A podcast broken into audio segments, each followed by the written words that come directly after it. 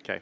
So this morning, we gather as a community with thanksgiving and gratitude in the name of the Father, Son, and the Holy Spirit. And I trust that the words of the psalmist are filling our hearts.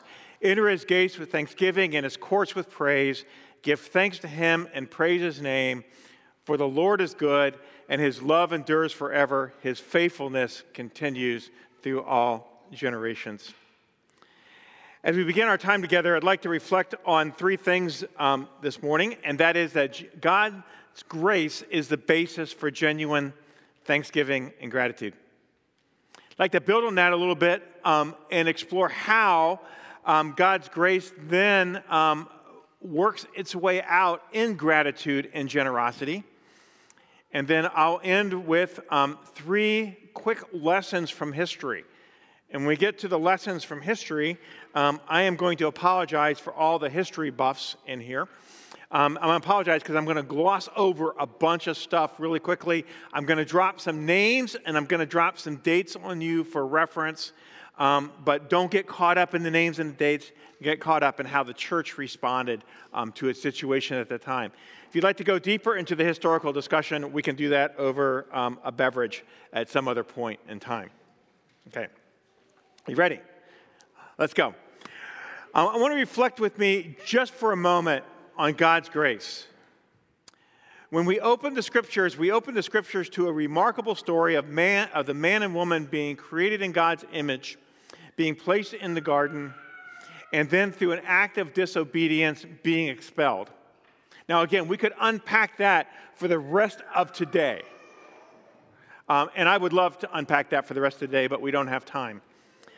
And but what I want to capture there is that once the man and the woman disobeyed, God expelled them from the garden. And that in itself was an act of grace. It was a grace because he did not want them to live forever in their brokenness. And so as the man and woman moved out from the garden, we would say east of Eden, God was still caring for them and active in the world and in their lives. He was working to accomplish his purposes. And we can blow through the story of Noah, but we'll come to the story of Abraham.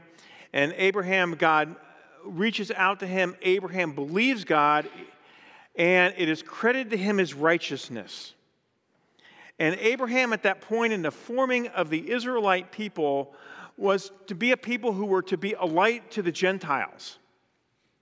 And if you think about that just for a moment, and we'll look at this again in a minute, that as a light to the Gentiles, they were to be the ones who welcomed the foreigner, who welcomed the outsider, and who demonstrated God's faithfulness and love to them, and engaged the nations around them with the message of light. Now, Israel did not live faithfully into its calling throughout its history. Unfortunately, they didn't become a light to the Gentiles. And so God, in his time, broke in, and Paul puts it this way in Galatians. But when the time had fully come, God sent his son, born of a woman, born under the law, to redeem those under the law, that we might receive the full rights of children. Because you are children, God sent the Spirit of Son into our hearts, the Spirit who's called Abba, Father. And so though Israel did not fulfill its calling, God through Israel accomplished his purpose in the person and work of Christ. And through Christ, we are adopted into God's family.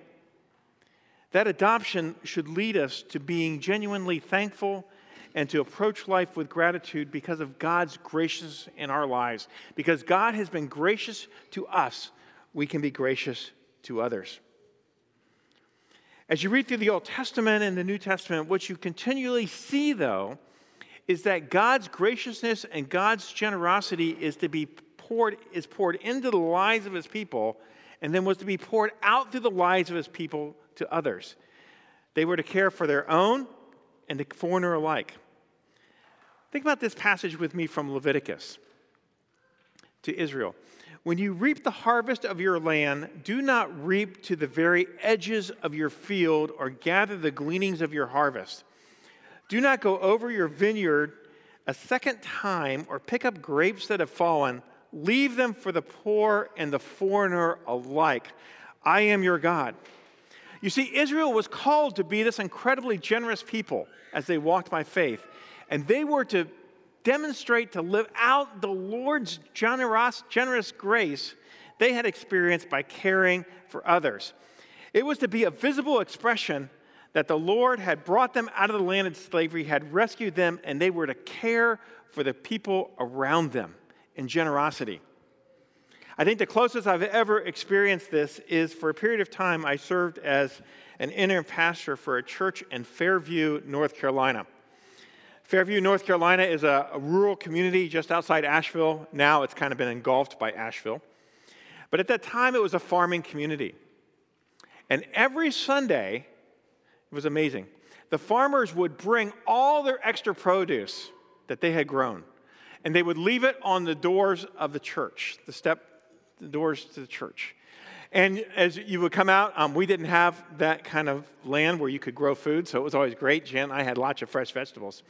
But it was left out there so people from the community could stop by and gather what was extra.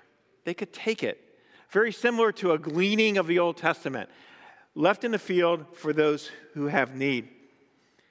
When you read through the Old Testament too, though, what you also see is that Israel as a nation experienced judgment because of the neglect of the poor. Their neglect of the poor illustrated an absence of faith and trust in the Lord who is providing for them. So think about these words from the prophet Amos. You levy a straw tax on the poor and impose a tax on their grain. Therefore, though you have built stone mansions, you will not live in them. Though you have planted lush vineyards, you will not drink their wine. For I know how many are your offenses and how great your sins. There are those who oppress the innocent and take bribes and deprive the poor of justice in the courts. In other words, in neglecting the poor and neglecting the outsider, Israel failed to live by faith and failed to be a light to the Gentiles. Now, here's the fun part. We've experienced the overwhelming grace of God through the death and the resurrection of Christ. Through Christ and by faith, we are adopted into God's family. We experience God's generous grace every day. And as we walk by faith, we declare together that we are not our own, but belong body and soul to our faithful Savior, Jesus Christ. He has fully paid for our sins with his precious blood, and he has set us free from the power of the devil. He has also preserved us in such a way that without the will of my heavenly Father, not a hair can fall from anyone's head. Indeed, all things work together for our salvation. Therefore, by his Spirit, he assures us of eternal life and makes us humbly willing and ready from now on to live for him. The Apostle Paul goes on and describes God's power and love that was demonstrated in and through Christ to the church at Corinth. And he writes this, all this is for your benefit, so that the grace that is reaching more and more people may cause thanksgiving to overflow to God. And then he picks up on this passage later on in 2 Corinthians and says this, you will be made rich in every way, so that you may be generous on every occasion, and through us, your generosity will result in thanksgiving to God. Rich in every occasion. I don't think it's just material wealth. It's a spiritual wealth. It's a spiritual depth that allows us to engage people, to talk to people, to care well for those around us with the gospel. It's a generosity that's a declaration of our faith and trust in God and bears witness to Christ and brings glory to God. The generosity of Christians throughout history has been amazing. It has informed the life of the church. There are many things throughout history that the church got right, and there are many things that it got wrong. I'd like to share with you three things where I think the church got it right as an inspiration to illustrate how our faith in Christ ought to inform our lives and enable us to give thanks. Are you ready? Journey with me to the 4th century. Gregory of Nazarenus, one of the Cappadocian fathers, and Cappadocian fathers are known for their work on the Trinity, but we won't go there. But Gregory, in a sermon entitled Oration 14, isn't that a cool sermon title? offered perhaps one of the best defenses in all of church history for why the church should care for the poor.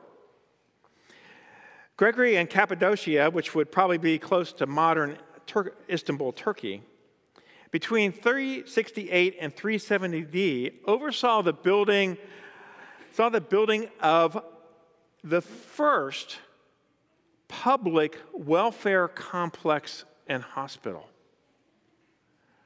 The first public welfare complex and the first hospital ever open to the public that was free. He was inspired by his friend Basil of Caesarea. And so this complex was dedicated to the public welfare center and a hospital constructed out of the church's concern for the poor, ill, and infirmed. As Christians, when we look at our current public hospital system, we look at our current welfare system, its roots are in these Christians in the 4th century who, out of concern and compassion for the poor and disenfranchised, established the first public welfare system and hospital. What we enjoy today has deep roots in these people's faith. Or go with me back to the 2nd century. Well, even 1st century. During the 1st century, the church was convinced, as it is now, that every person bore the image of God. In the 1st century, this led the church to go to the dumps outside of Rome where children were discarded because they were female or because they had some infirmity, and to rescue those children from the dumps and to raise them. They were left to die. But as early as 115 AD, the church began establishing dedicated funds to pay for the formal release of slaves. Constantine, the first Christian emperor, in 321 granted bishops the right to use church funds to pay for the freedom of slaves and permission to grant them Roman citizenship. And it was the work in 115 AD, the work and the pronouncement of Constantine, the Christian emperor, that lit the long fuse that led to the abolishment of slavery 1,500 years later.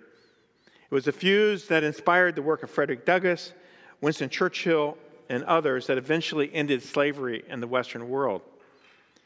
But it was the church's generosity and commitment to those image bearers in the 1st century and the 2nd century that laid the foundation for what was to come several hundred years later. Constantine, the first Christian emperor, wasn't the perfect emperor by any stretch of the imagination. But in 313, he issued the Edict of Milan, and this is what he wrote. We believe that we should give to Christians and to all men the freedom to follow religion, whichever one each should choose. Constantine in 313 wrote that, but he was drawing on the work from the 2nd century of Tertullian. The freedom of religion, the freedom to practice religion, was an outgrowth of Constantine's conversion. A respect for others and for other religions was the outwork of his Christian faith. And you have to remember at that time that if the emperor was a certain religion, everybody was that religion on the pain of death. And so as we look back through church history, again, it is the gracious work of God, the gracious work of God in people's lives that worked itself out of concern for the poor, in ways that were generous, in the ways that served the community. And so as we gather today, we have an incredible amount to be thankful for. We have things to be thankful for personally. We have things to be thankful for as a culture and as a community. We can be thankful for our welfare system that has deep roots in the Christian faith. We can be thankful for our public hospitals that are rooted in the work of Gregory in the 4th century.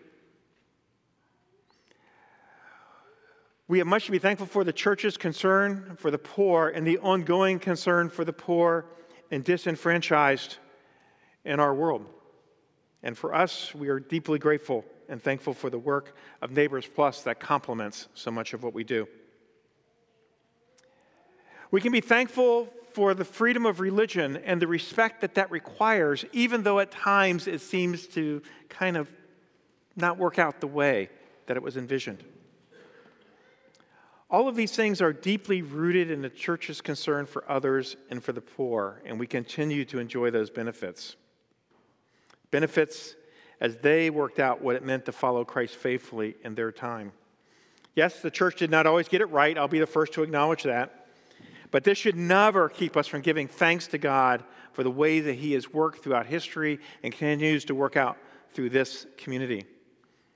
So as a people of God, we gather and thankful for God's gracious provisions to us in Jesus Christ.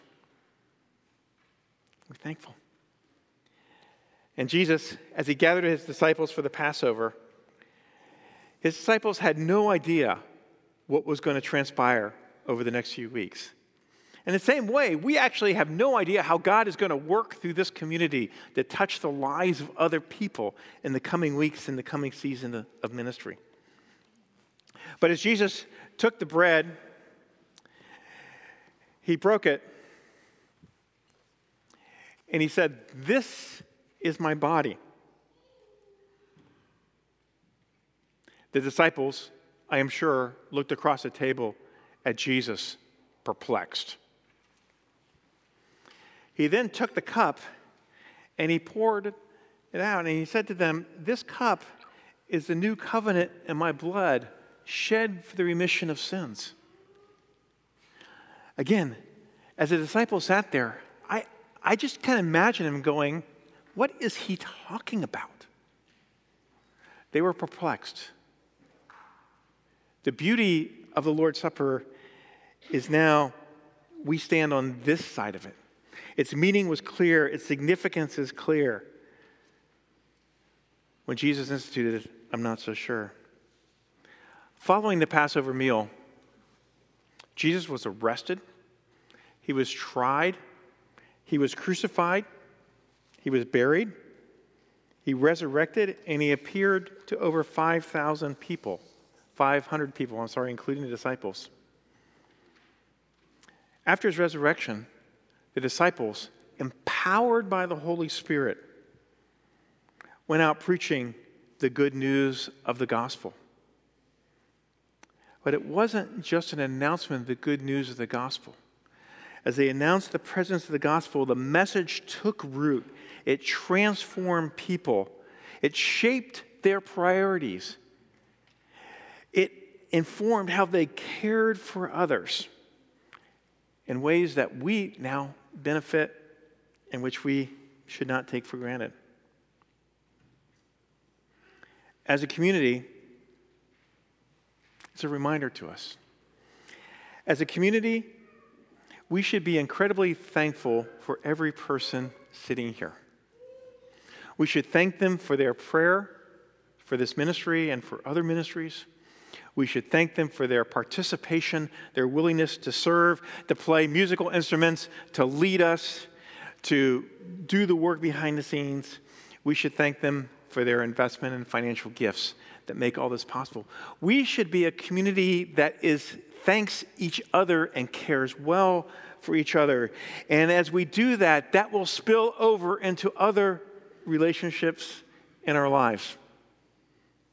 And that we will meet other people with generosity. In some ways, that's as simple as buying 2 bags of candy for your grandkids rather than one. Generosity. And so, Jesus is the host of this table. He invites all those who trust in Him to come and to feast at this table, to come and experience grace and through the truth of the gospel, be transformed. Through the sharing of the bread and wine together with your brothers and sisters in Christ, we are formed into a community who loves God, who serves together, who encourages each other, who builds each other up, who weeps with each other, who walks with each other, who limps with each other in the power of the Spirit. And through our gracious generosity among ourselves and to those in our community and around us, we bear witness to the work of Christ in our lives, and we invite people along with us to give thanks to God. I invite those who are serving to come forward now while we pray as we partake together. Let us pray. Gracious Father, we thank you for this table. We thank you that in your grace that you have met us, that you have cared for us, that you have transformed us, and that you are making us into more faithful disciples of Jesus. As we partake of this bread and drink of this cup, may your Holy Spirit use it to remind us of our dependence on you and continue to transform us into the image of Christ. And may we be a people marked by generosity and thankfulness for all that you have done. In the name of the Father, Son, and the Holy Spirit. Amen.